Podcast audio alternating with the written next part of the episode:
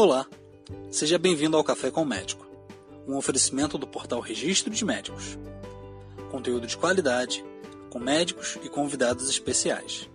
Fique à vontade, prepare o seu café e venha conosco.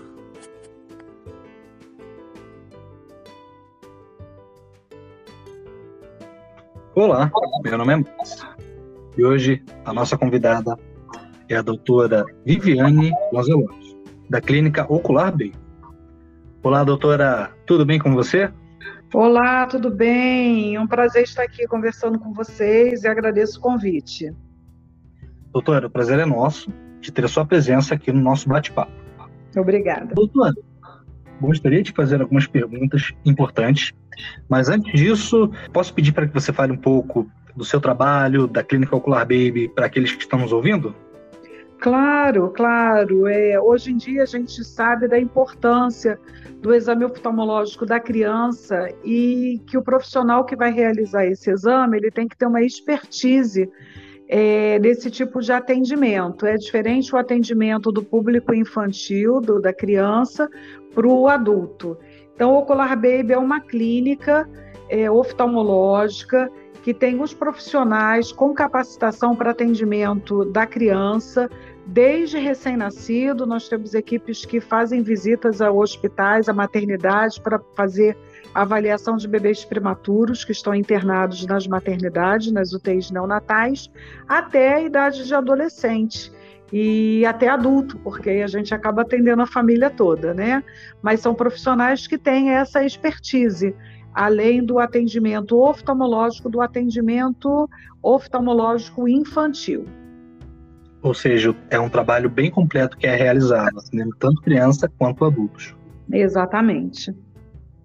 Certo. Doutora, hoje gostaria de falar, o foco da nossa conversa seria mais voltado para as crianças mesmo. Qual seria a importância do exame oftalmo oftalmológico na criança, doutora?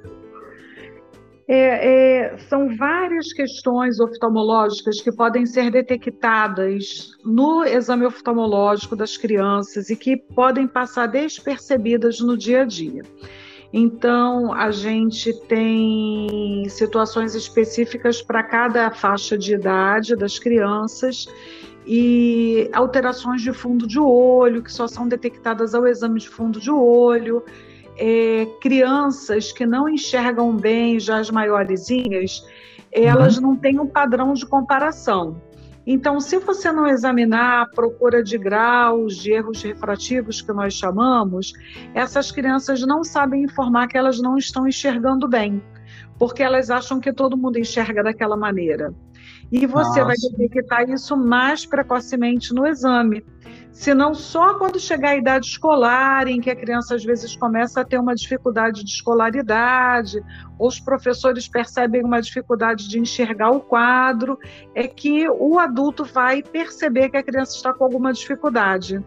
E aí, às vezes, você já perdeu o tempo de você ter melhores resultados com o tratamento. Então, por isso é importante as crianças estarem fazendo sempre avaliações de rotina, para que essas, é, essas alterações, essas dificuldades sejam diagnosticadas mais cedo e prevenindo piora ou facilitando a melhora e prevenindo até dificuldade de escolar, escolar quando eles chegam nessa idade. Ah, com certeza. E assim, doutor, como é realizada essa consulta, o, o exame na criança? Então, o exame da criança, ele em algumas partes ele é parecido com o do adulto, em outras ele é bem diferente e o foco de cada consulta varia de acordo com a idade. Além ah. disso, hoje em dia a gente tem é, equipamentos, né, com a evolução da tecnologia dentro do, da área da oftalmologia, foram criados equipamentos específicos para exame das crianças é, aparelhos que no adulto não são manuais, a gente tem equipamento manual para poder é, avaliar melhor o olhinho da criança, a gente tem autorrefratores que são portáteis também, e a gente ter também aquela noção de que muitas vezes a criança fica assustada com a sua abordagem. Então ah, a gente tem não é? A gente tem que chegar com calma, a gente tem que entender o momento da criança, é, fazer de maneira que a gente não assuste, porque a gente muitas vezes vai precisar da colaboração, que ela fixe algum objeto, que ela fixe um aparelho. Então a gente já tem que partir desse momento de trazer a criança o mais tranquilo possível para a consulta. Isso é uma coisa importante para os pais, que às vezes os pais, é, principalmente criança pequena, abaixo de seis anos, é, os pais querem levar só após o dia inteiro de aula, de escola, e as crianças chegam cansadinhas ou mais agitadas. Isso é, às vezes atrapalha e você não consegue fazer toda a avaliação num exame só. E a gente também, com maior frequência do que no adulto, precisa do uso de colírios para dilatar a pupila para poder fazer uma boa avaliação do grau, uma boa avaliação do fundo de olho, principalmente nas crianças pequenas.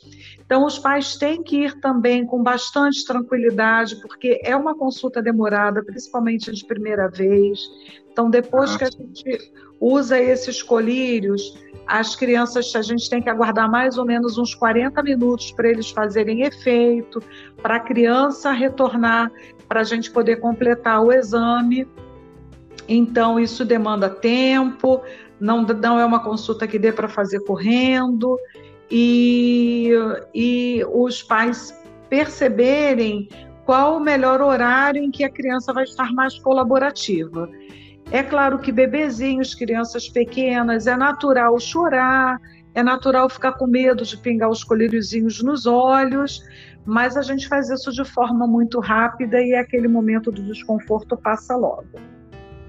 Ah, sim. E, doutora, crianças que não falam podem ter a avaliação do grau? A criança então... não precisa conhecer letrinhas para poder fazer o exame. É, a gente faz a avaliação do grau desde bebê. O que difere para o adulto é que no adulto a gente, a gente na avaliação do grau tem duas avaliações que a gente chama objetiva, que é o grau uhum. que o oftalmologista acha, e tem a certo. subjetiva, que é o grau que a gente chega com a informação do paciente. É, então, na criança, a gente vai fazer a avaliação objetiva, porque eles, quando pequenos, eles não sabem aquelas mudanças que a gente faz de pequenos graus que a gente chama de refinar o exame, eles não conseguem informar o que está melhor, o que está pior. Então, sim, sim. a gente detecta o grau dessas crianças desde bebê mas com a nossa avaliação que a gente chama de objetiva, com equipamentos adequados né, e apropriados para isso. Mas mesmo que a criança não informe, as crianças bebês, a gente avalia também, além do grau, o comportamento visual, se ele é adequado para o esperado para a idade. A gente tem testes comportamentais também mais aprimorados, que pode ser feita numa outra etapa, se a gente julgar necessário. Então, a criança é encaminhada para fazer esse exame, que se chama cartões de acuidade de Teller. Então, é um exame que já consegue mensurar para a gente na criança não verbal é, a qualidade da visão quando é necessário. As crianças maiorzinhas que já falam, mas não conhecem letras, a gente faz a, a avaliação da visão com desenhos, com números, e nas crianças já escolarizadas, aí já entram as letrinhas. Agora, aquele exame de ficar trocando a lente para ver o que fica um pouquinho melhor, um pouquinho pior, isso só com a criança bem maior que a gente consegue fazer porque é uma Não. avaliação difícil para a criança. Às vezes até o adulto tem dificuldade, né? Então, as Com crianças, certeza. né, a gente é, acaba que esse tipo de exame só na criança maior. E, doutora, você citou a questão dos bebês também, né? É, bebês usam óculos, doutora? Sim, bebês podem usar óculos é, a criança difere a necessidade de uso de óculos para o adulto, então a gente tem os graus que são esperados para cada idade e a gente só vai prescrever óculos se o grau que a criança apresenta não for dentro do padrão que a gente espera para cada faixa de idade. Algumas vezes isso acontece com bebês, principalmente nos casos de estrabismo. A gente, uhum. sempre eu gosto de reforçar que o estrabismo ele é fisiológico, né? Ele é dito normal até a idade de seis meses de, de vida do bebê. A partir daí, ele não é mais esperado, não é mais para acontecer. Então, bebês a partir de seis meses que têm estrabismos, têm estrabismo, devem ser avaliados imediatamente. E até a partir do quarto mês, se é um estrabismo mantido, um desvio do olhinho, né? Estrabismo é o desvio do olhinho, quando o olhinho torta. É um estrabismo mantido, um estrabismo que não está melhorando, os bebês já devem ser avaliados pelo oftalmologista. Então, é mais comum bebezinhos com estrabismo utilizando óculos, é, bebês que são prematuros ou bebês que têm alguma síndrome, esses bebês com maior frequência precisam de óculos do que os bebês é, que são nascidos de nove meses e Sim. que não têm outras patologias concomitantes. Mas é, a gente tem bebês utilizando óculos, a gente tem bebês que até inesperadamente podem apresentar miopia dentro do primeiro ano de vida e antes de um aninho eles já têm óculos prescrito. Interessante, a respeito dessa questão dos bebês usarem é, é, óculos, eu vou ser sincero que é, não imaginava né, que existia essa, essa possibilidade. É, existe, e é até engraçado que às vezes tem pacientes que comentam, né, que tem os bebezinhos uhum. utilizando óculos, que às vezes na rua as pessoas param e perguntam para os pais se é óculos de brinquedo, achando que a pessoa colocou o óculos no bebê como uma brincadeira. É. Então as pessoas às vezes estranham mesmo, é uma coisa nova, avaliar bebê também é uma, uma coisa mais recente, né? E sim, aí sim. as pessoas acham que o bebê está com óculos, mas é um óculos de brinquedo, que não é um óculos de verdade, porque estranham essa situação. Ah, sim. Ou seja, para quem está nos escutando aqui já sabe, se viu uma, um neném, um bebê com um óculos na rua, saiba que é óculos, não, não é de brinquedo. Isso, é um óculos que ele precisa, de verdade, tem grau, isso. Com certeza. Doutora, infelizmente, nosso tempo está acabando, mas antes de eu encerrar aqui, antes de encerrarmos aqui, eu gostaria de pedir que você falasse, comentasse alguma dica, alguma curiosidade a respeito desse do assunto de hoje. Certo, então isso é importante nós estarmos atentos, os pais, professores, os cuidadores das crianças, para qualquer sinal de dificuldade visual, é, que sejam, é, que pode ser a criança esfregando o olhinho, a criança apertando o olhinho para enxergar, ou trazendo os objetos muito próximos, crianças bebezinhos é que tenham alguma dificuldade no desenvolvimento, algum atraso motor, atraso de linguagem, essas crianças é, têm que estar sendo avaliados pelo oftalmologista também é, pacientes que têm um histórico na família de patologias oculares, é muito importante também já terem desde cedo esse acompanhamento. Como a gente falou, bebês prematuros, eles têm mais complicações oftalmológicas, então têm que ser avaliados desde as vezes da maternidade, né, da internação.